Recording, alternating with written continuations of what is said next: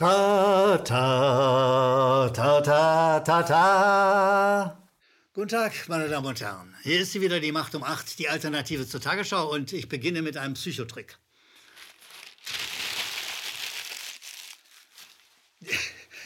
Diese Nummer habe ich von Professor Klaus-Jürgen Bruder, ist ein Psychologe und äh, ein sehr guter und kluger Mann. Er sagt, in dieser Zeit, in der die Ängste immer größer werden, in der wir eingesperrt sind, in der wir eine Medienlandschaft haben, die auch eine Art Gefängnis äh, ist.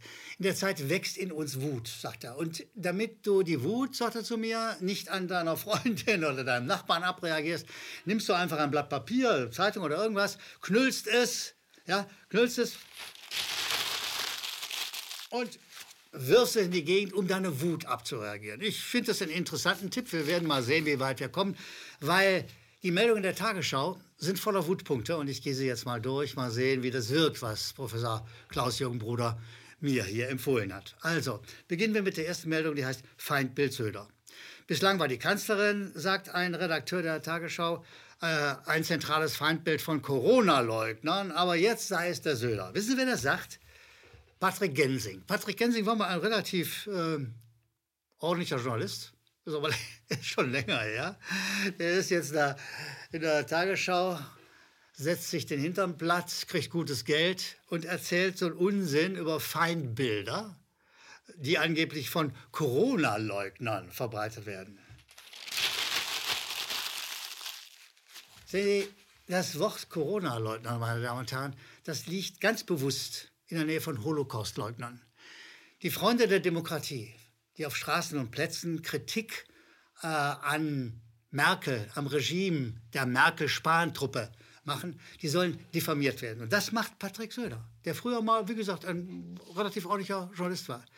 Äh, hier wird nicht Information geleistet, sondern hier wird einfach verleumdet. Darum geht es solchen Leuten. Und Patrick Gensing, Ach nee, Patrick Gensing ist in der Redaktion, ARD-Redaktion, als Faktenfinder eingestellt worden.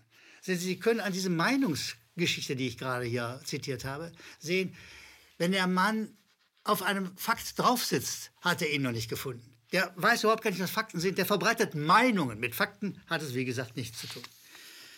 Gehen wir nochmal dahinter zu fragen, warum ist es denn so, dass viele Menschen den Herrn Söder sozusagen als Feindbild empfinden.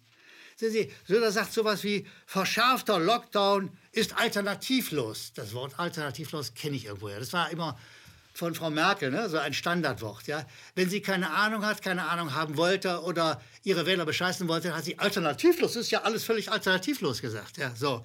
Und es ist dieser Söder, der über DPA verbreiten lässt, weil der Virus unter Kindern angeblich, null Beweis, angeblich besonders grassiere, ja, sei er dafür, dass die Schulen und die Kindergärten geschlossen werden müssen.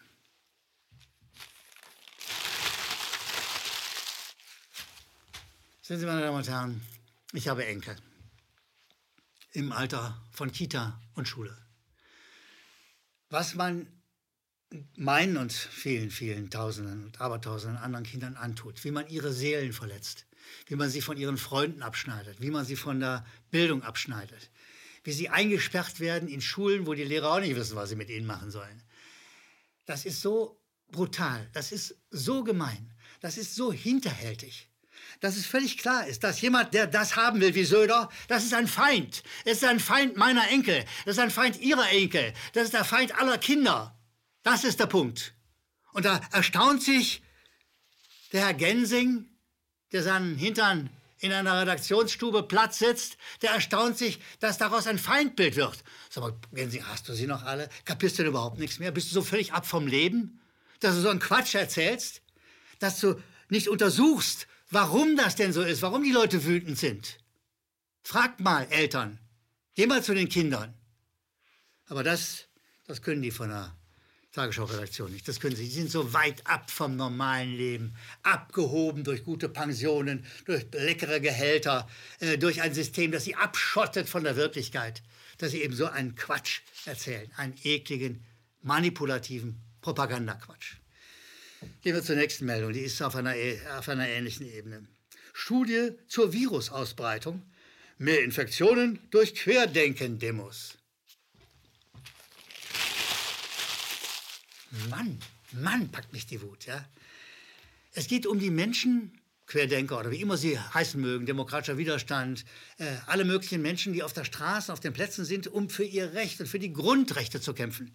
Die werden jetzt diffamiert. Sie würden die Corona-Pandemie verstärken. Sie verbreiten den Virus. Und das wird mit einer angeblichen Studie belegt. Siehst du diese Studie beginnt schon mit dem Wort Corona-Leugner.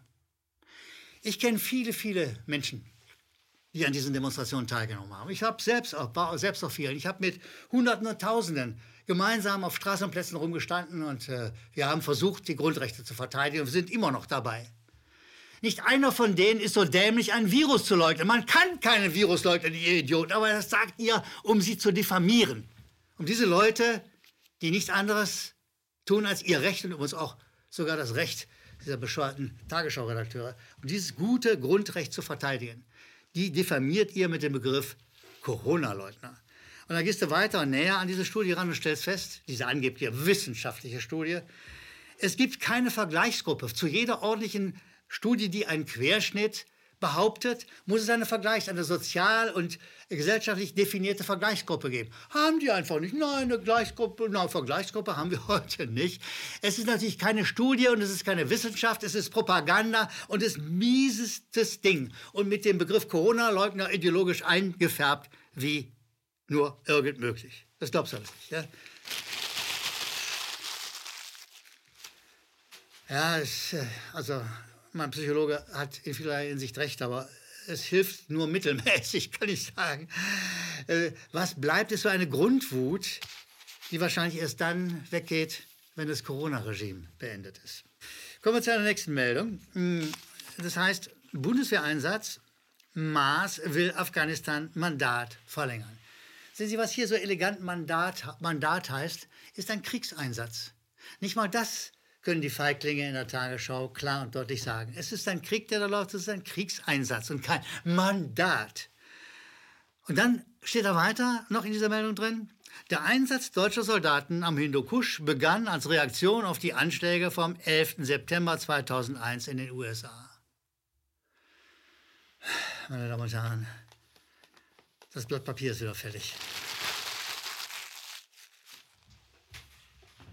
Diese Anschläge wurden natürlich nicht von Afghanen verübt.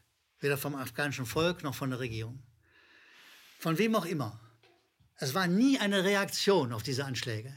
Dieser Krieg ist ein Terrorkrieg der USA gegen das afghanische Volk, nichts weiter. Und wer das nicht sagt, wer nicht bereit ist, zum Beispiel mal Soldaten, die jetzt in Afghanistan sind, vor die Kamera zu holen, die mal sagen können, was das soll, der Quatsch, was das denn nützen würde. Das nützt natürlich gar nichts. Der Krieg ist jetzt, ich habe vergessen, wie viele Jahrzehnte langsam ins Land geht. Ja? So, dieser Krieg ist wie alle, fast alle Kriege mörderisch und gemein und hinterhältig. Und den will die Tagesschau mit solchen interessanten Meldungen, ich war jetzt vorsichtig in der Wortwahl, mit solch interessanten Meldungen gerne verlängert sehen, indem sie Herrn Maas referiert. Ja, diesen, diesen Herrn, der auch nicht so sehr viel Ahnung hat. Aber natürlich weiß, wie viel Geld man verdient in seiner Funktion. Das weiß er natürlich schon. Meine Damen und Herren, ich kann jetzt wechseln von den Nachrichten, Gott sei Dank, zu einer angenehmen Pflicht, nämlich äh, aus der Fülle der äh, Zuschriften an uns, einige wenige zu verlesen und äh, ihnen zu Gehör zu bringen.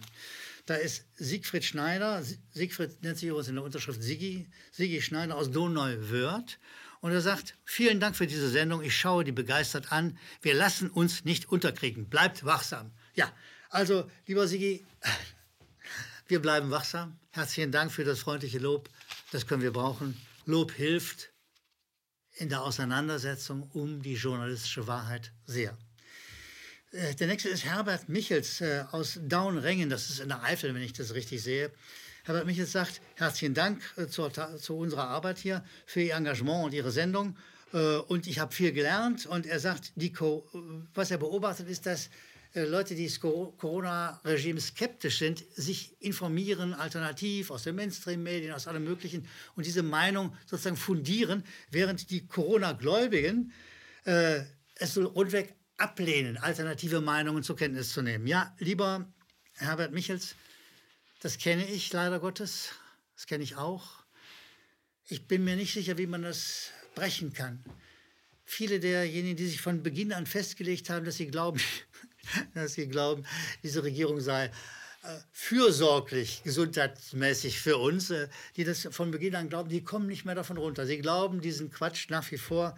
Ich habe noch keinen guten Weg gefunden, sie vom Gegenteil, von der Wahrheit zu überzeugen.